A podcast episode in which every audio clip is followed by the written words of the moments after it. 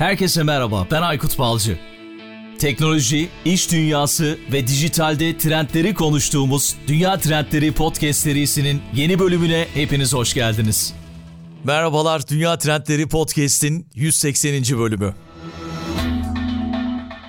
Bu bölümde hayatımızın her alanında büyük öneme sahip olan odaklanma yeteneği hakkında konuştuk. Günümüzün hızlı tempolu dünyasında dikkatimizi dağıtan pek çok faktörle karşı karşıya kalıyoruz. İşte bu nedenle odaklanma becerisi hem kişisel hem de profesyonel başarılarımızı etkileyen kritik bir yetenek haline geldi. Bilmiyorum, bana katılıyor musunuz? Bu bölümde ilk olarak odaklanma nedir ve neden bu kadar önemlidir? Odaklanma eksikliği yaşadığımızda karşılaştığımız sorunlar nelerdir ve bu sorunların üstesinden nasıl gelebiliriz? Odaklanma becerimizi arttırmak için hangi pratik stratejileri kullanabiliriz? Ve son olarak bu beceriyi günlük yaşantımıza nasıl entegre edebiliriz gibi sorulara cevap aradım ve konuğum Bora Erkmen de bu sorulara cevap verdi. Güzel bir bölüm oldu. Umarım sizler de beğenirsiniz. Zaman zaman sosyal medyadan etkileşimler alıyorum. Çok da mutlu oluyorum her zaman dediğim gibi. Sevgili Burcu Akbaş da okunacak çok kitap, dinlenecek çok podcast ve gidilecek çok etkinlik var. Çok fazla gelişme var, artık yetişemiyorum diye serzenişte bulundu bana sosyal medya üzerinden. Gerçekten de böyle. Zaman zaman ben de yetişemiyorum ama kendimizi geliştirme ve yeni bir şeyler öğrenme yolculuğumuzda umarım zamanımızı daha verimli bir şekilde kullanırız ve daha çok şey öğrenmeye devam ederiz. Ona da bu farkındalığı yaşattığı için bir kez daha teşekkür ediyorum. Şimdi bir de özel bir ricam var. Spotify'da, Apple Podcast'te ya da YouTube'da ya da bizi nereden, hangi podcast platformundan dinliyorsanız, dünya trendlerini takip ediyorsanız, eğer hala abone olup takip etmediyseniz o platformlar üzerinden takip etmenizi rica edeceğim. Mesela Spotify'da otuz bin üyeye az kaldı, çok az kaldı. Belki orada biraz daha Spotify'da bizi eğer takip etmediyseniz takip edebilirsiniz.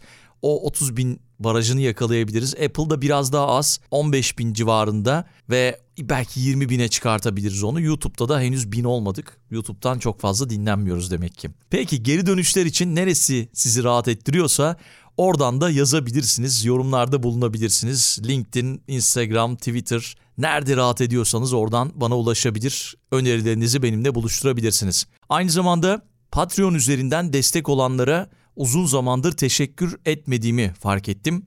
Biliyorsunuz, bölümlerin genelde sonlarında Patreon destekçilerine teşekkür ediyorum. Ve bu aralar tabii marka destekleri de çok fazla olduğu için Patreon destekçilerini unuttuk sanmayın. Onlara da bölüm sonunda teşekkürlerimi sunup isimlerini bir kez daha okuyacağım, sayacağım.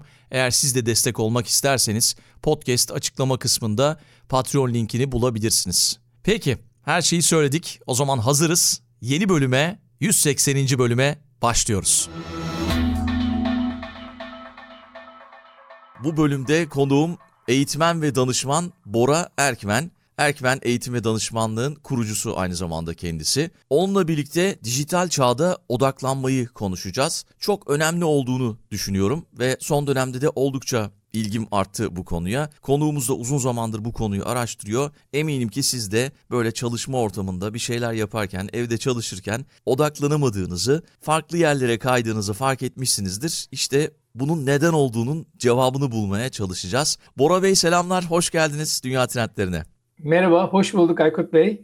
Umarım bugün bu bölümü takip edenler tamamen bize odaklanacak, herhangi bir şey yapmayacaklar diye tahmin ediyorum.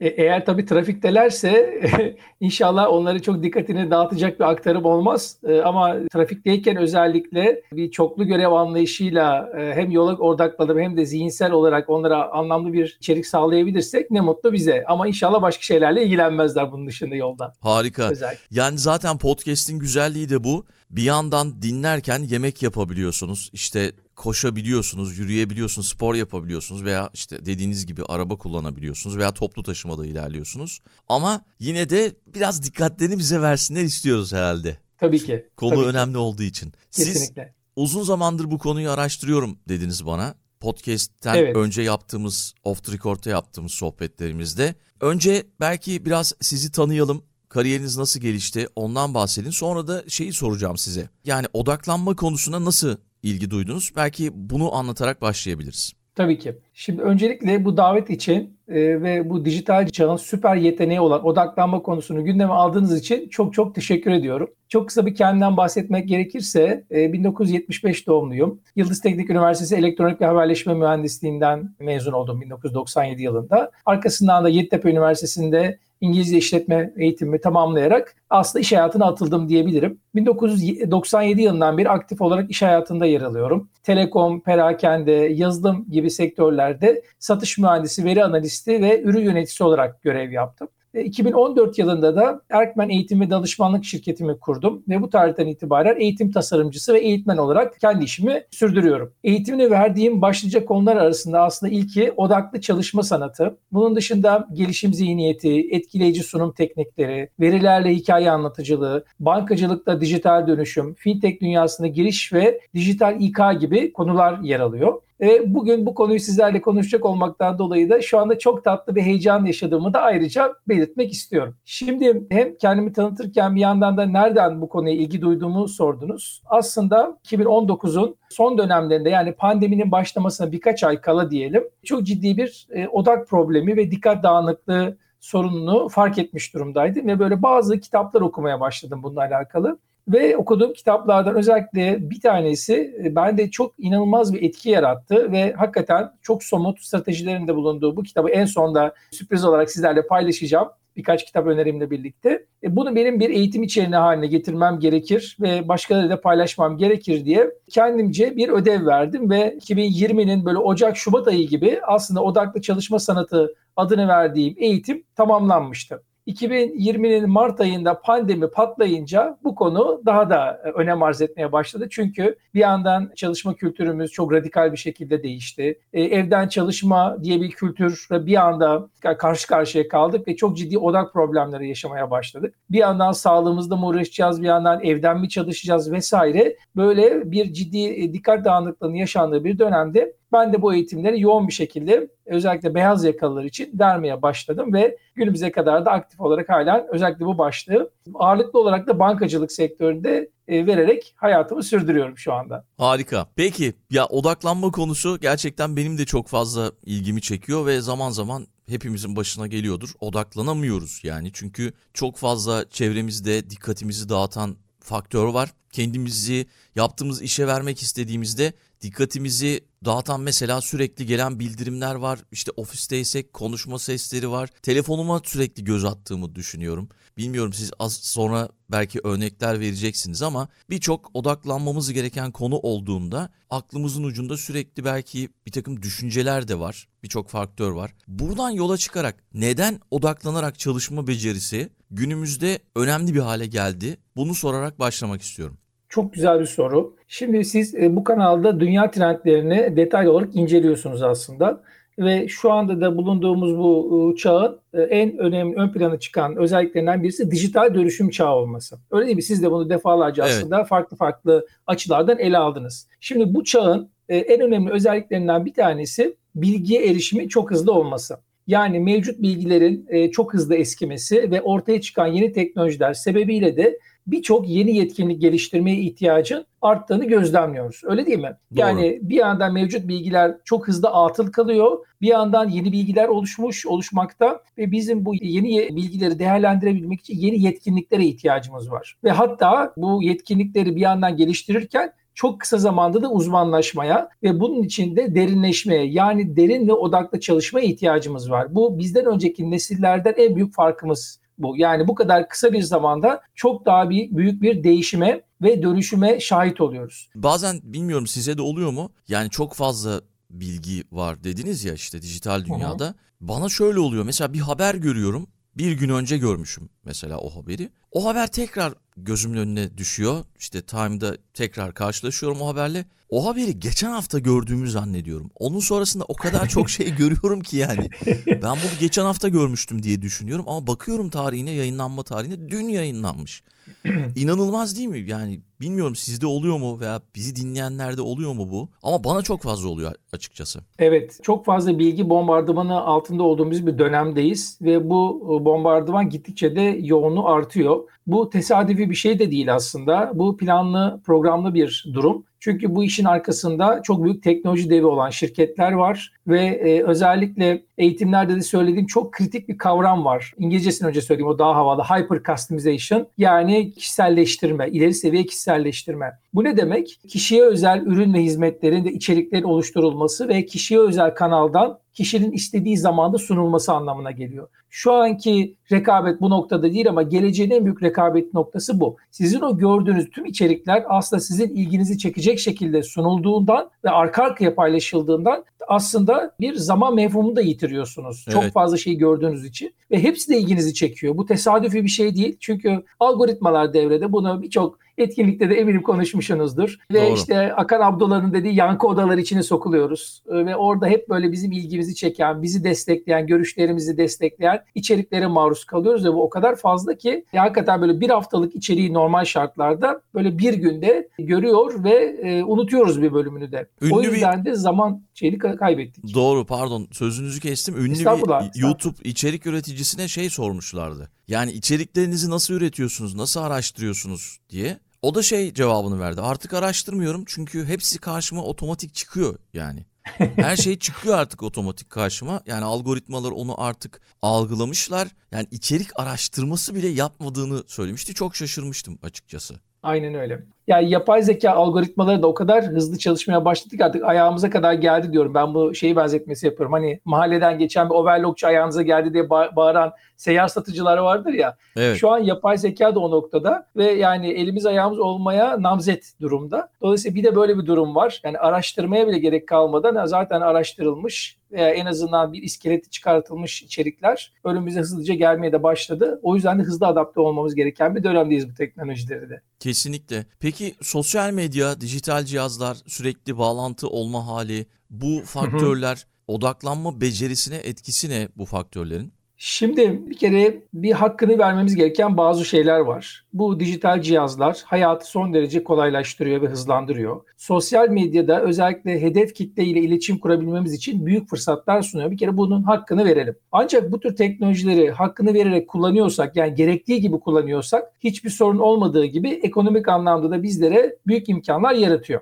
Ancak işin odaklanma perspektifiyle değerlendirdiğimizde sorun yaratan bir durum var. Şimdi bu tür teknolojilerin arkalarında kişiye özel reklam veya içerik modelleri var. Ve bu nedenle de bize sürekli kendilerini hatırlatıyorlar ve onlara dikkat vermemiz gerektiği konusunda odağımızı manipüle ediyorlar. Bu tesadüfi bir şey değil. Ve bu manipülasyon müthiş bir zihin dağınıklığı yaratabiliyor ve belirli bir süre bu manipülasyona maruz kalınca da odaklanma sorunları yaşar hale geliyoruz. Ve bunu günümüzde de çok sık yaşıyoruz. En başta sizin de belirttiğiniz gibi. Şimdi bu sorunu biz yetişkinler, belki yani yetişkinlerden daha da yüksek oranda yaşayan okul çağındaki çocuklarımız ve gençlerimiz var. Çünkü dijital ortamda maruz kaldıkları içerik fiziksel dünyaya göre onlar için çok daha ilginç, renkli, heyecanlı ve hareketli. Ve bu nedenle de bulundukları fiziki ortamda ilk buldukları fırsatta bağlarını koparıp bu dijital mecraya dikkatlerini veriyorlar ve özellikle bu yaş gruplarında odaklanma sorunlarını bugün gözlemliyoruz. İleride yetişkin olduklarında olay çok daha belki de sıkıntılı bir boyuta varabilir diye öngörüyorum şimdi. Hı hı. Şimdi siz sonda sürpriz bir kitap önereceksiniz ama ben de şimdi acaba aynı kitap mı diye düşündüm. Kafamda o okuduğum kitabı söyleyeceğim şimdi. Orada çünkü ilginç bir şey söylüyordu yazar. Hadi ismini söylemeyeyim ya da söyleyeyim hadi. Daniel Goleman Odak kitabında şöyle bir şey söylüyordu. Yani dikkat tıpkı fiziksel bir kas gibi gelişebilir ve bu konu üstüne ustalaşabiliriz. Böyle bir ifadesi vardı yanlış hatırlamıyorsam. Buna katılıyor musunuz? Doğru. Yani kesinlikle bu bir e, sonradan geliştirilebilecek bir yetkinlik. E, bir kişisel özellik değil. Doğuştan gelen bir özellik değil. Tamamen aslında tabii nörolojik bir problemimiz yoksa. Şimdi onu ayrı bir yere koyuyorum. Yani dikkat dağınıklığının e, nörolojik yani sinirsel sorunları olabilir. Doğuştan gelen genetik veya vesaire. Hani dikkat dağını, hiperaktivite, bunlar hani ayrı bir kenara, kenara bırakıyor koyuyorum. Ama sağlık, nörolojik açıdan sağlıklı olan insanlarda eğer bir odak sorunu varsa bu onların tercihleriyle alakalı, hayatla ilgili kabulleriyle alakalı. Eğer biraz bu konuda farkındalığını arttırır, geliştirmek için e, bilinçli bir çaba sarf ederlerse aslında herkes odaklanarak çalışabilir, gerektiğinde odaklanabilir. Ve aslında bunun bir farklı boyutu daha var. Mindfulness diye geçiyor. Anda kalma, anı fark etme. O bir başka boyut ama özellikle iş dünyası tarafında bu kazanılabilecek bir yetkinlik. ve olmadığında da maliyeti çok e, yüksek bir seviyede ne yazık ki. E, bunun sebeplerini zaten bu podcast içinde daha da etraflıca değerlendireceğiz ama bu e, Daniel Goleman'ın bu sözü çok doğru. Ama benim kitabım o değil. Tamam, Odak kitabı değil. Ben başka bir kitap önereceğim. İyi, sevindim o zaman. Güzel. Evet. Tamam, çok sevindim buna. Peki son dönemde bu iş yeri vloglarını takip ediyorsunuzdur. Herkes böyle sosyal medyada iş yerinden görüntüler çekiyor. İşte bugün şunu yaptık, bugün takım liderimle, direktörümle şunu yaptık gibi gibi. Bilmiyorum takip ettiniz mi? İş yerlerindeki... Görüyorum, görüyorum. Evet, yani çok da ilginç. İlgi de duyuyor herkes. Böyle... Oralarda çalışmak isteyenleri de biraz motive ediyor gibi. Yani işte büyük şirketleri görüyorduk, işte Apple gibi, Google gibi şirketlerin ha, yaptığını. Evet, evet. Ben onları gördüm aslında daha çok. Evet, diğerleri ama... biraz özenti gibi geldi bana ama yani lokal olabilir, bazlı olan içerikler. Olabilir, evet yani ama herkes ya, içlerinde güzel olanlar da var. Buradan evet. şeye geleceğim. Yani iş yerlerindeki çalışma kültürü çalışanların odaklanma becerisini nasıl etkiliyor? Şimdi bu da aslında çok anlamlı bir soru. Özellikle insan kaynaklarının e, bu bölümü çok iyi dinle. Mesela ne fayda var diye düşünüyorum eğer şu an dinleyicilerimiz arasında varsa. Şimdi işin iki boyutu var. Bir tanesi genel çalışma trendleri, diğeri de bizim alışkanlıklarımız. Özellikle yanlış alışkanlıklarımız iş hayatıyla alakalı. Çalışma trendleri içinde birkaç unsur var ön plana çıkan. Bunlardan bir tanesi e, açık ofis yaklaşımı. Şimdi iş hayatında özellikle iki binli yılların ortasından beri şahit olduğumuz bu yaklaşımda ana amaç çalışanların açık ortamda birbirleriyle daha etkin iletişim içinde olarak öğrenmeyi ve motivasyonu arttırmak. Şimdi bu çok güzel. Ancak uygulamada hem müthiş bir dikkat dağınıklığı yaratıyor hem de mahremiyet sorunlarını ortaya çıkartıyor. Bunu bir kenara koyalım. O yüzden ben eğitimlerimde diyorum ki eğer açık ofis ortamında çalışıyorsanız mutlaka bir odak gerektiren bir işiniz varsa o anda o zaman ya bir toplantı odasına geçin, kapalı bir yere geçin ya da böyle bir sizin şu anda bu podcast yerinde taktığınız gibi büyük bir kulaklığı kafamıza geçirip öyle çalışın. Ki dikkat dağınıklığına ve onun aslında yaratabileceği dış uyaranların aslında yaratabileceği unsurlara karşı bir önlem alabilelim. İkinci trend, şimdi bu birincisi açık ofiste, ikincisi anlık mesajlaşma uygulamaları. Şimdi bu iş WhatsApp'la başladı aslında. Ondan önce tabii Microsoft Messenger vesaire I C Q'ya kadar geri gidiyor ama WhatsApp bu işi kurumsal boyuta çeken en etkili uygulama. Bununla birlikte şu anda kurum içi mesajlaşma uygulamaları da var. Hem iç müşteri hem dış müşterinin bizlere erişebildiği uygulamalar. Şimdi bunlar tabii çok büyük bir kolaylık sağlıyor iletişim anlamında. Ancak sorun şu, çok kolay erişilebilir durumdayız. Yani tam mesela siz planlamışsınız bir saat boyunca ben bir kritik bir işim var, masama oturdum, çalışacağım. Ve hatta çalışmaya da başladınız. Bir on beş yirmi dakika sonra akıllı telefonunuza bir mesaj geliyor. Ya da kurum içi mesajlaşmadan bilgisayarınıza bir mesaj gel- geliyor ve bir anda odağınız kesintiye uğruyor ve bölünüyorsunuz. Şimdi genel konudan bağımsız bir şey. Konu, konu kritik olabilir, olmayabilir. Hatta bunun içine ben anlık mesajlaşmayla birlikte anlık bildirimleri de koyabilirim. Akıllı telefonumuzdan sürekli gelen. Hepsi aslında bizi farklı bir maceraya sürükleyebiliyor. Bir bu sıkıntı. Bir başka trend de aslında bu sonuncu trend de e, uzaktan ve ağırlıklı olarak da evden çalışma, çalışma kültürü. Şimdi hibrit olarak aslında bu ağırlık kazandı ama bazı kurumlarda tamamen evden çalışma kültürünü de görüyorum ki bu pandemiyle hayatımıza girdi ve büyük avantajları var eğer hakkını vererek çalışıyorsanız. Ancak evde bir düzen oluşturmuyorsanız yine müthiş bir dikkat dağınıklığıyla baş başasınız. Bunun en önemli nedenlerinden biri de evi paylaştığımız diğer canlılar. Yani eşimiz, çocuklarımız ve evcil hayvanlarımız. Şimdi tüm bunlarla en baştan anlaşmak, bazı prensipler ortaya koymamız lazım ama bu da pek kolay değil. Özellikle çocuklarla ve hayvanlarla prensip ortaya koymak çok zor. Zor, evet. Çok zor. Bir de evden çalışırken e, evden çalışma kaynaklı mekan sorunları olabiliyor. Yani salonda çalışıyorsanız yine odağınız dağılıyor. Uzaktan o, e, çalışmanın getirdiği bir anlamsızlık hissi oluşabiliyor. Yani insanları görmeden ben ne yapıyorum, ne ediyorum, kime nasıl temas ediyorum bunu hissedemeyebiliyoruz. Bir de teknik sorunlar yaşıyorsak bunlarla da birebir uğraşmamız gerekiyor. Bunların hepsi birer dikkat dağıtan, odak dağıtan unsur. İş hayatının böyle bir boyutu var. Böyle bir çalışma trendi var. İşin ikinci boyutunda yani bizim yanlış yorumlarımız, yanlış alışkanlıklarımıza geldiğimiz zaman da durum şöyle. Mesela kolay erişilebilir olmayı ve hemen her işimizin bir mesaj ya da telefonla bölünmesine müsaade ediyoruz. Bunu hemen hemen çoğumuz yapıyoruz. İşte gün içinde çok fazla toplantı planlıyoruz ve gün içimizde aslında tempomuzda yarıklar oluşturuyoruz ve gerçekten çalışmaya zaman bırakamıyoruz. Çünkü toplantı esnasında çalıştığımızı zannediyoruz. Toplantılar çalışma anları değildir. Bunu her zaman söylüyorum. Toplantı bir amacı vardır. En fazla yarım saat sürmeli ve bir e, aksiyon planıyla tamamlanması gerekir. toplantı esnasında aslında tam anlamıyla çalışmıyoruz. Bu bizi çok bölüyor. Aşırı meşgul olmayı verimlilik zannediyoruz. Yani iş hayatında siz de görüyorsunuzdur. Sürekli böyle bir yoğun tempo içinde olan, bir kafa, başımı kaşıyacak vaktim yok diyen arkadaşlarınız, tanıdıklarınız vardır. Bu çok matah bir şey değil. Özellikle zihin emeğiyle değer üretilen bir çağda bu kadar yoğun olmak bir noktadan sonra verimliliği öldüren bir şey. Dolayısıyla evet. Bu verimlilik falan değil. Bu sadece iş kimliğine aşırı derece anlam yüklemiş insanların özel hayatında bir e, anlamı olmayan ya da bir özel hayatında bir sorun yaşayanların yaşattığı bir durum olma olasılığı çok yüksek. Sağlıklı bir şey değil ve bizim kültürümüzde ne yazık ki oldukça yaygın. Bir diğer unsur yanlış e, yaptığımız şey uzun süre ara vermeden çalışıyoruz. Şimdi bu da övünülecek bir şey zannediyoruz. Özellikle burada odaklı çalışmanın püf noktalarından bir tanesi mola vererek çalışmak. Ki en ideal durum söyleyeyim ben size, kırk beş elli dakikada ya da bilemediğiniz saatte bir on dakika mola vermek. Beynimizin böyle bir nefes almaya ihtiyacı var.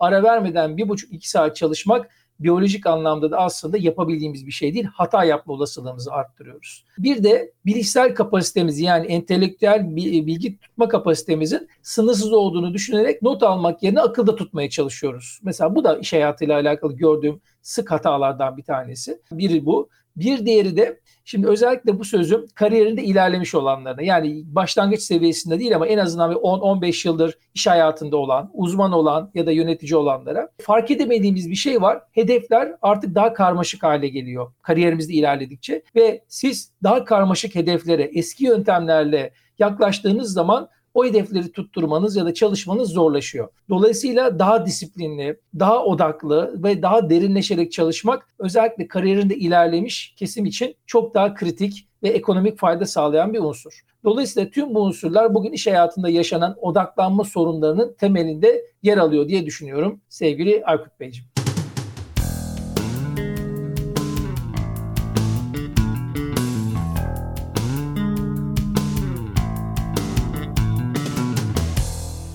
Kafamdaki bütün sorulara cevap buluyorum. Burada çalışma ortamı deyince tabii hani molalardan örnek verdiniz ya. Bazı şirketlerde mesela öyle izin vermiyorlar sürekli molaya.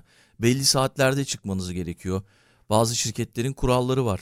Sizce bu doğru mu? Yani ya da orada serbest mi bırakılması gerekiyor çalışan? Şimdi şöyle, bir kere kurumsallaşmasını tamamlamış şirketler daha insancıl yaklaşıyorlar aslında. Ama ne yazık ki patron şirketleri ya da çok mekanik davranan, insanlara, insan kaynağına sanki bir makine gibi yaklaşan işletmelerde molalar sanki böyle iş veriminin düştüğü ve kaybedilen bir zaman dilimi olarak algılanabiliyor. Bu son derece hatalı. Yaptığınız iş eğer gerçekten işte yaratıcılık gerektiriyorsa, problem çözme gerektiriyorsa, yoğun iletişim gerektiriyorsa, bakın bunların hepsi aslında bir, bir yapay zeka tarafından yapılması da güç ve özellikle bilgi birikimi gerektiren, bir tecrübe gerektiren konular. Eğer böyle çalışanlarınız varsa, işiniz bunu gerektiriyorsa, bu daha çok da özellikle hizmet sektörü için geçerli bu dediğim. O zaman insanların mola vermesi, sağlıklı molalar vermesi çok çok önemli. Tabii bunun da bir üst limiti var. Yani siz her molada sigaraya çıkıyorsunuz, yarım saatten önce dönmüyorsanız mesela, ki benim sigara hassas noktam, en sevmediğim şey hayatta belki de, ki tek faydası belki sosyalleşmeye fayda sağlayabiliyor. Evet. Ama uzun süren molalarda şeyi çok bozuyor, tempoyu çok bozabiliyor. Kıvamında ve bilinçli bir şekilde vermek ve tazelenme fırsatı olarak görmek gerekiyor ki zihnimizi bir şey yapabilelim. Tekrar hani reset tuşu, reset doğru mu olur bilmiyorum ama hakikaten şey yapabilmek, bir rahatlatmaya ihtiyacımız var. Özellikle beyin faaliyeti gerektiren işlerde. Doğru, haklısınız. Bazı ofislerde de o molaları çok daha farklı değerlendirmek adına farklı aktiviteler var. Görüyoruz tabii böyle ofislerde. O şekilde de değerlendirilebilir. Sosyalleşme de olabilir. Bir de şunu söylediniz, yani evden çalışmak, odaklanmak için gerçekten zor diye. Ama şirketler de artık bu hibrit çalışmayı da yavaş yavaş ortadan kaldırıyorlar. Tamamen ofise dönüş gibi bir durum oldu. Büyük teknoloji şirketlerinde de bunu görüyoruz. Bu ay içerisinde gördüğüm bir haber beni çok şaşırttı. Bilmiyorum siz duydunuz mu bu haberi ama Zoom bile, yani Zoom'dan bahsediyoruz, seksen kilometre yakında yaşayan çalışanlarını artık haftada iki gün ofiste görmek istiyormuş. Böyle bir karar almışlar. Bana enteresan geldi, yani Zoom'un bunu yapması en azından yani. Ya evet, muhtemelen ya işlerin evden yapılırken çok suistimal edildiğini fark ediyor kurumlar. E, bu çünkü bir öz disiplin gerektiren bir şey. e, ya da performansın düştüğünü görüyorlar. Bununla bağlantılı olabilir ya da olmayabilir. Yani evdeki sorunlarla da bir yandan uğraşmaktan dolayı. Bir sebebi bilgi güvenliği olabilir. Yani çünkü bir yumuşak karın oluşturuyorsunuz kendinize dışarıya bir kapı açtığınız zaman. Bir bundan dolayı olabilir. Ya da yönetim olarak belki bir değişiklik olmuştur, zihniyet değişikliği olmuştur ve eskiye dönelim, en azından, en azından hani hibrite dönelim gibi. Ya da bir sebebi şey olabilir. Bu çalışanlardan gelen bir talep de olabilir bir bölümünden. Yani biz uzaktan çalışarak yeterince anlamlı bir iş yapıp yapmadığımızı hissedemiyoruz. Ee, insanlarla sosyalleşmek, bir arada olmak istiyoruz diyen bir kesim de var. Çünkü hakikaten evde olduğunuz sürece hele bir kadın çalışansanız iş daha da farklı bir sıkıntılı. Bir de anne kimliğiniz varsa ayrı bir sıkıntı. Dolayısıyla biraz evden uzaklaşmak, çalışmak adına bu açıdan da iyi olabilir. Doğru. Ama benim tercihim, yani ben tabii pandemi öncesinden beri, yani iki bin on dörtten beri uzaktan çalışıyorum. Kendi işimi yaptığım için. Bir kendimi çoktan bir düzen oluşturmuştum ama bu işi biraz işine, işin içine girip araştırdığımda aslında evde kurumsal açıdan da bir düzen oluşturmak mümkün. Kurumların bir bölümü bu konuda belli seviyede yardımcı olabiliyor. İşte bir masa, işte bir separatör, ne bileyim bir işte dock station dediğimiz bu işte e, bilgisayarı ve diğer kablolu cihazları bağlayabildiğiniz uygulamalar vesaire bunları veriyorlar. Ya da tabii bir ergonomik bir koltuk. Ama olay sadece bunlarla da değil. Başka şeyler de var. Bir kere eğitim çok çok önemli. Yani uzaktan çalışma kültürü için uzaktan nasıl iletişim kurulur? Hele yöneticiler açısından uzaktan ekip yönetiminin dinamikleri nelerdir? Hele bir de multikültürel, yani çok uluslu bir yapıda çalışıyorsanız bu zaten doğal olarak da uzaktan iletişimi iyi yapabiliyor olmanız gerekiyor.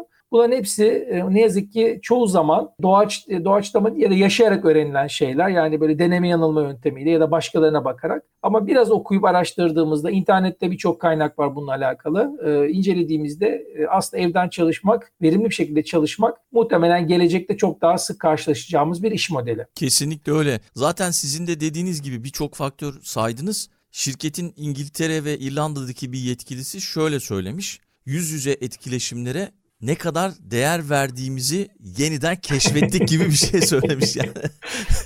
Çok mu politik bilmiyorum ama yani böyle bir şey söylemiş. Ya, ee, enteresan ya geldi haber bana. Evet. Peki. Peki şeyden bahsettik yani molalar, işte toplantı salonlarının olması, işte farklı belki aktivitelerin olması, etkili bir çalışma ortamı oluşturmak için ve işleri organize etmek için bizimle hangi ipuçlarını paylaşabilirsiniz? Ya aslında bu da çok anlamlı bir soru. Teşekkür ederim bunu sorduğunuz için. Şimdi bir kere bir çalışma ortamı oluşturmadan odaklanmak bir hevesten ya da niyetten öteye geçemiyor. Önce bunu söyleyelim. Bu bir tematik bir şey, sistemli olması gereken. Eğer sürdürülebilir bir şekilde odaklanmak istiyorsanız. Yani bazen tesadüfi olarak hiç kimsenin size dokunmadığı, çok steril bir ortam yakalamışsınızdır. Ondan bahsetmiyoruz. O çünkü bir kere olur, iki kere olur, sürdürülebilir değil. Dolayısıyla bilinçli bir şekilde oluşturabilirsek o zaman sürdürülebilir bir alışkanlık haline de getirebiliyoruz. Yani bu bilinçli dediğim ortama, yani çalışma düzenimizi buna göre şekilde verirsek o zaman bu bir alışkanlık haline gelebiliyor. Bu konuda birkaç tane ipucu paylaşayım sizlerle. Bir kere anahtar kelime, birinci ipucudaki anahtar kelime ritüel oluşturmak. Ne demek ritüel oluşturmak? Yani bazı soruları yanıtlarını verdiğimiz zaman aslında o soruları, yanıtları bizim o ritüelimizi şekillendirecek. Mesela dört tane soru var burada kritik olanlar. Eğer sabit bir ortamdaysa dinleyenlerimiz lütfen bunları bir kağıt kaleme işine lütfen not etsinler. Bir süre sonra bunlar zaten refleks haline gelebilecek soru ve yanıtlar olacak. Birinci soru şu, nerede çalışacağım? Yani ofis masasında mı çalışacağım, toplantı salonunda mı çalışacağım, bir kafeye mi gideceğim? Birinci yanıtlamamız gereken odaklı bir işe başlamadan önce çalışacağınız mekanı seçmek. İkincisi süreyi seçmek. Ne kadar süre çalışacağım? Yarım saat, bir saat, bir buçuk saat. Bir saati aşan çalışmalarda buna ek bir soru daha geliyor. Ne zaman mola vermem gerekiyor? Çünkü dedim ya kırk beş dakika ile bir saatte bir mutlaka on dakika molaya ihtiyacımız var.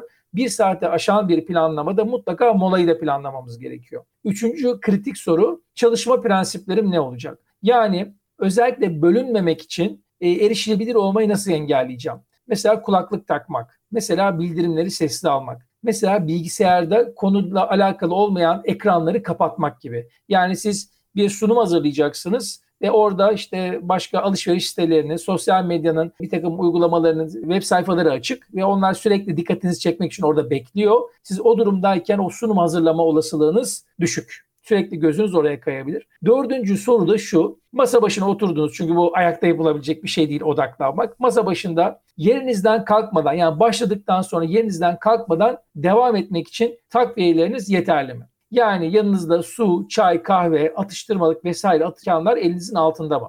Bunun da bağlantılı şu da var.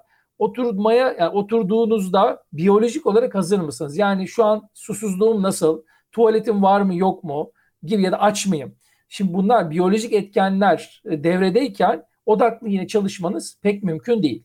Dolayısıyla şimdi buradaki soruların hepsi kişiye özel. Dolayısıyla ritüel olarak kendinize has bir ritüeliniz, ritüeliniz olması lazım. Birinci ipucum bu. Bunu kimse size dışarıdan empoze edemez. Ama ben sorular için, yani bu soruların yanıtları herkesin kişiye özel olduğu için, yanıtlar özel olduğundan bu yanıtların üzerine düşünmenizi ve buna göre de ritüelinizi oluşturmanızı tavsiye ediyorum. İkinci ipucum ise işleri daha iyi organize etmek dediniz ya. Bunun için aslında çok da belki duyduğunuzda heyecan uyandırmayan ama çok önemli bir teknoloji var. Eski bir teknoloji bu, ajanda. Evet. Şimdi e, ajanda kullanmak, şöyle söyleyince belki size ajanda var, işte zaten her elimizin altında var diye düşünebilirsiniz. Ancak bu ajanda kullanımının genelde çok yanlış ya da olmadığını görüyorum. Ortada ya bir ajanda kullanımı yok ya da genelde hatalı kullanılıyor. Çünkü asıl amacı atlıyoruz. Şimdi ajanda kullanımındaki asıl amaç ajandaya yazdığımız işleri harfiyen uygulamak değil. Amacımız zamanın kontrolünü ele geçirmek. Dolayısıyla bir ajandanız varsa eğer soracağınız soru şu. Bugün veya şu an yapmam gereken en öncelikli iş nedir? Şimdi siz eğer ajandanız yoksa bu sorunun yanıtı o zaman şöyle oluyor. En acil hissi yaratarak gelen konu neyse o e- e- öncelik kazanıyor. Ve aslında ajanda kullanımında bu açıdan bu gibi acil hissiyle gelen, hissiyatı yaratacak şekilde gelen ama aslında o kadar önemli olmayan işlere karşı da bir savunma mekanizması oluşturuyor.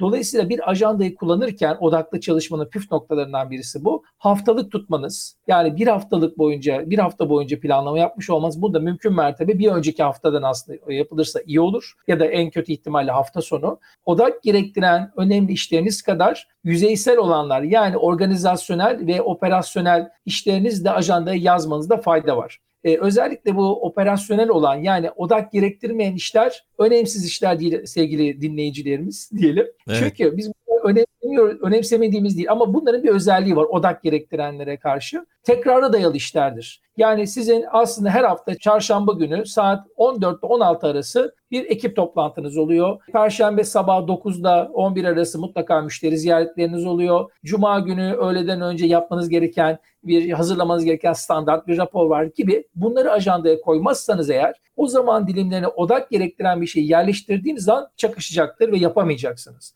Dolayısıyla hep eğitimlerde sordum ve hep aldığım yanlış yanıt şu. Planlama yaparken öncelik hangisinde olmalı diyorum. Bakın yapma önceliği, planlama önceliği genelde bizde şudur refleks olarak. Odak gerektiren işler, kritik işler. Önce bunları planlarız. Sonra öncelik gerektirmeyen ya da plan şey odak gerektirmeyen işleri planlarız. Bunu resmi tersine döndürürsek eğer, yani önce benim zamanımı neler alıyor? Yani tekrara dayalı işlerim neler? Tabii bunu böyle şu an bir an düşündüğünüzde yapamazsınız. Burada da verdiğim ev ödevi şu oluyor. Önümüzdeki pazartesinden itibaren, çünkü en az iki hafta boyunca bir kendini röntgeninizi çekin diyorum. Bir tekrara dayalı işlerinizi görün, ajandada yerleştirin ve ondan sonra geri kalan zamanlar sizin kıymetli zamanlarınızdır. Oraya koyacaksınız e, odak gerektiren işinizi. Diyelim pazartesi günü sabah dokuz on bir size kimse karışmıyor. Tamam, haftanın başı diyelim yani ve siz e, odak gerektiren bir işinizi oraya koyabilirsiniz. Ve on birden itibaren telefonlar çalmaya başlıyor. Çünkü siz on bir on iki arasına bir odak gerektiren iş koyarsanız bölünme olasılığınız yüksek. İşin püf noktalarından birisi bu. Lütfen dinleyicilerimiz de bunu bir denesinler. Bu şekilde yaklaştıklarında iş çok daha kolay oluyor. Üçüncü ipucum şu, mekan değiştirmek. Şimdi atalarımızın söylediği güzel bir söz var. Ne olabilir bu Aykut Bey? Mekan değiştirmek. Tedbirli mekanda ferah vardır mıydı? Nasıl? Aynen öyle. Tedbirli mekanda ferahlık vardır. Ferahlık harikasınız. Vardır, evet. Hep iklimlerdeki klasik sorun bu. Çok doğru. Şimdi atalarımız boş söylememişler bunu. Çünkü hep aynı mekanda kalarak aslında bazen kısır döngüye girebiliyoruz ve bu da istediğiniz kadar odaklanın çözüm üretemiyorsunuz. Aynı bakış açısıyla değil de farklı bir bakış açısı kazanmak, hatta mekanı değiştirdiğinizde o işe yüklediğiniz anlamı da arttırıyorsunuz. Yani diyorsunuz ki kendi kendinize ve bilinçaltınıza, ben aslında bu işi yapmak için konfor alanından çıktım, bir efor sarf ettim ve başka bir düzenin içine girip bu konu üzerine çalışıyorum dediğinizde uykunuzu uykunuzun gelmesi, sıkılma olasılıkla hepsi azalıyor. Bunu bir denemeniz zaten sezgisel olarak eminim keşfedenler de vardır. Dolayısıyla bu odağınızı arttırmada çok büyük yardımcı. Ve dördüncü ipucu da şu: zihniyet değişikliği. En zor olanı bu. Evet. Çünkü yaptığımız işte daha fazla anlam bulabilmek ve başkaları için gerçekten bir değer ürettiğimize inandığımızda işe odaklanmamızda büyük bir değişim oluşuyor. Bu konuda bir rol model alabileceğimiz bir çalışma şekli var. Çok geleneksel bir yöntem ama nefis bir yaklaşım bu: zanaatkarlık. Şimdi bu zanaatkarların, yani işinin erbabı olan üstadların bizden ya da diğer çalışanlardan, hani sizi de kendimi de katmayayım işin içine, çünkü siz de benim gibi zanaatkar yaklaşımıyla işe yaklaşıyorsunuz. Ne farkı var diğer çalışanlara göre? Bir kere felsefik açıdan yaptığı işte bir anlam buluyor bu çalışan profili. Kaos ortasında enerjisini doğru kanalize edebiliyor. Yüksek bir değer ürettiğinin farkında ve tüm bu nedenlerle de aslında müthiş özgüvenli. Yani çok kıvamında bir özgüvene sahip oluyor zanaatkarlar. Bunların hepsi bize aslında odaklanma kapasitemizi de arttıran unsurlar. Dolayısıyla böyle bir zihinsel geçiş yapmayı başarabilirsek iş hayatında sürdürülebilir ve yüksek bir performansla, yani yüksek bir performans sergileme olasılığımızı arttırıyoruz sevgili Aykut Beyciğim. Çok değerli bilgiler oldu. Bunları ben de deneyeceğim ve ajanda konusu da çok çok önemli. Ben de kullanıyorum. Normal bildiğimiz klasik ajandayı, kağıt ajandayı kullanmıyorum. Dijitalde kullanıyorum ama gerçekten çok işe yarıyor. İnanılmaz işe yarıyor ve zaman zaman da özellikle podcast içerisinde ben Almanya'da yaşadığım için Almanya'nın böyle bürokratik anlamda çok kağıt kürek işleri var. Bunları eleştiriyorum. İşte dijitalleşme konusunda böyle biraz daha geriden geldiklerini düşünüyorum. En azından bu devlet işleri konusunda. Bunu eleştirirken yine bir konuğuma off the record'da bahsederken şey demişti bana. Yani sen bunları eleştiriyorsun ama dedi, dijitalden bahsediyorsun sürekli yayınlarında. Arkaya da klasik tahtayı koymuşsun dedi. Dedim o olmazsa olmaz. Oraya yazıyorum, çiziyorum, yani bir şeyler yapıyorum, notlarımı alıyorum. Sonra düşünmüştüm, evet haklı, yani oraya o tahtayı koymuşum ben. O olacak şey yani söyleyeyim. O tahta. Aykut, bir şey söyleyeyim. Şimdi beyaz tahta dediniz ya. Beyaz tahta etkisi denen bir kavram var, odaklanmamızı arttıran. Müsaade edersiniz ondan çok kısa bahsedebilir miyim? Harika olur, süper olur. Geri geldiği için. Siz doğal olarak bunu keşfetmişsiniz. Aslında bunu kendi bildiklerinizi değerlendirmek için yapıyorsunuz. Beyaz tahtayı kullanıyorsunuz. Bunun daha da ileri versiyonu şu: eğer yakın çevrenizde böyle size görüşlerine önem verdiğiniz veya size bir şekilde ilham veren ya da çözüm üretebilecek kapasitede insanlar varsa bu beyaz tahta etkisini şöyle de kullanabilirsiniz. Özellikle çözmekte zorlandığınız ya da yaratıcılıkla alakalı takıldığınız noktalarda beyaz tahta önüne yazıp çizerek bir, bir başkasıyla birlikte değerlendirdiğinizde odaklanma yetinizi arttırıyorsunuz. Evet. Kendi bildiklerinizi ve aslında bildiğim zannettikleriniz daha çok ortaya çıkıyor. Ve bir başkasının varlığı sizin odaklanma yetinizi arttırıyor. Mesela şu anda da ben bir beyaz tahta etkisi altındayım. Çünkü karşımda siz varsınız. Ben zaten bu bildiğim şeyler, bildiğim şeyler ama sizinle birlikte değerlendirirken daha odaklı anlatıyorum. Çünkü kendime söyleyip kendim anlatıyor olsam bu odak kapasitesiyle ve bu yaratıcılık seviyesiyle bunları paylaşmam mümkün değil. Dolayısıyla sizi tebrik ediyorum. Bir başkasıyla da bunu değerlendirirseniz daha da ileri boyuta taşıyabilirsiniz beyaz, beyaz tahta kullanımınızı. Süper. Sayenizde yeni bir şey daha öğrenmiş oldum. Tabii ben farkında değilim onun ama de, evet benim daha verimli olmamı sağlıyor. Planlamayı orada görmem. Sürekli görmem yani, geçerken, dışarı çıkarken, odadan dışarı çıkarken o bile beni bir rahatlatıyor açıkçası ve öyle bir şey, espri gelmişti, onu da paylaşmak istedim.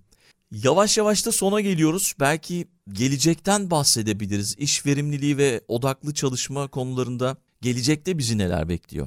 Şimdi hakikaten çok, bu da önemli bir soru. Şu an yaşadığımız teknolojik ve çalışma kültüründeki gelişmelere baktığımızda gelecekle ilgili net olarak bekleyebileceğimiz bazı şeyler var. Onları bir net olarak sizlerle paylaşmak istiyorum. Yani kendi okuduğum hikaye şu: Ee, özellikle entelektüel bir efor gerektiren işlerde haftada beş gün ve her gün sekiz saat çalışma mutlaka değişecek. Hatta bu yavaş yavaş denenmeye başladı bazı ülke seviyesinde. Yani ülke politikası olarak dört güne indirme uygulamalarına yavaş yavaş şahit oluruz ve bu muhtemelen önümüzdeki artık bilmem beş yıl mı olur, on yıl mı, yirmi yıl mı olur bilmiyorum. O dünya standardı haline gelebilir. Özellikle bugün beyaz yakalı kültürü olarak adlandırdığımız işler için bu çok büyük bir oranda olacak.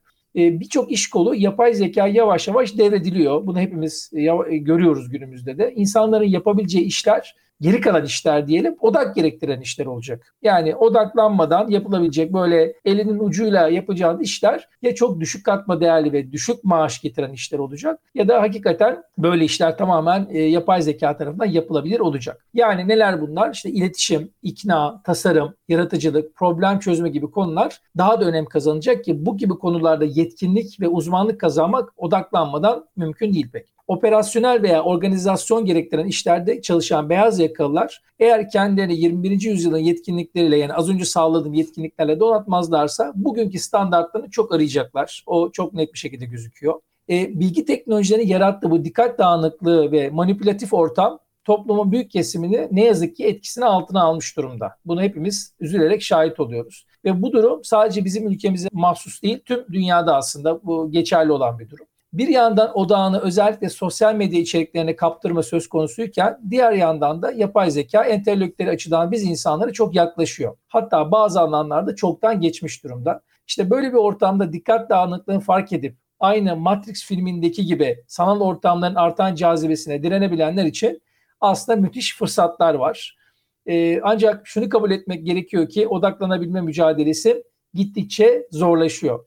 Çünkü bu işi zor, zorlaştıran şirketler bu işten para kazanıyor. Teknoloji devleri ve derslerine çok iyi çalışıyorlar. Çok akıllı insanlar var arka planda çalışan. Bizim dijital ortamlarda bıraktığımız izleri çok iyi yakalıyorlar ve bize özgü kişiselleştirilmiş içerikleri doğru zamanda ve yöntemle dikkatimizi dağıtacak şekilde, daha doğrusu dikkatimizi çekecek şekilde, kendileri açısından çekecek şekilde sunuyorlar. Bu mücadelede başarılı olmak için e, insan olduğumuzu, bu hayata gelişimizin bir anlam içerdiğini, tüm çabamızı da bu anlamı keşfetmeye odaklamamız gerektiğini hızlıca ve acilen hatırlamamız gerekiyor. Yoksa e, bilim kurgu filmlerinde gördüğümüz korkutucu senaryolar gerçekleşebilir. Yani işte o Ben Robot, Terminator, Matrix, bunlar hakikaten çok uzak gelecek gibi gözüküyor ama biraz detaylı izlediğinizde özellikle Matrix bir belgesel niteliğinde aslında tam bir e, yani böyle bilim kurgu film gibi gözüken ama çok ciddi anlamda bize bir mesaj vermeye çalışan bir içerik. Dolayısıyla bunları iyi yakalamamız gerekiyor diye düşünüyorum sevgili dostlar. Kesinlikle ben de katılıyorum. Çok değerli bilgiler verdiniz gerçekten.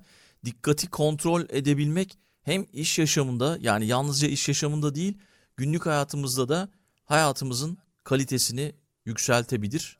O yüzden daha odaklı, daha dikkatimizi vererek çalışmak ve hayatımızın içerisinde böyle yaşamak gerekiyor. Çok çok değerli bir yayın oldu. Çok teşekkür ediyorum size bu bölümde konuğum olduğunuz için. Rica ederim. Ben teşekkür ederim. Ve merakla beklediğimiz an geldi. Şimdi kitap önerisini alıyoruz sizden. Şimdi aslında beş tane kitap hazırladım sizler için. Bunları lütfen not ederseniz çok yararlı olur. Şimdi bende bu işte bu işle alakalı farkındalık yaratan ilk kitap Dağınık Zihin. Kitabın ismi, yazarı da Adam Gazzaley, iki Z ile yazılıyor, Gazzaley diye yazılıyor. Nefis bir kitap ve oldukça bilimsel temelleri olan bir eser. Bunu bir kere birinci noktada bunu tavsiye ediyorum. İkinci ve üçüncü kitaplarımın önereceğim kitapları yazarı aynı, Karl Newport'un Pür Dikkat ve Dijital Minimalizm. Özellikle dijital minimalizm, dijital sadeleşme ve özellikle teknoloji olan bağımızı bir tekrar ele alma ve aramıza sağlıklı bir mesafe koymaya yönelik çok güzel bir yönlendirmesi var. Dijital sadeleşme, dijital temizlik, burada anlatılan önemli konular. Odaklanmanın gücü, Jack Canfield ve iki tane daha yazar var. Şimdi uzun olması diye yazmadım onları, söylemedim. Odaklanmanın Gücü kitabı, içinde on bir tane strateji var. Odaklanma stratejisi. Çok somut bir çözüm önerisi sunuyor. Tavsiye ederim. Biraz Amerikan kültürüne göre yazılmış. Hafif de bir Hristiyanlık teması da var işin içinde. Onu da özellikle söyleyeyim.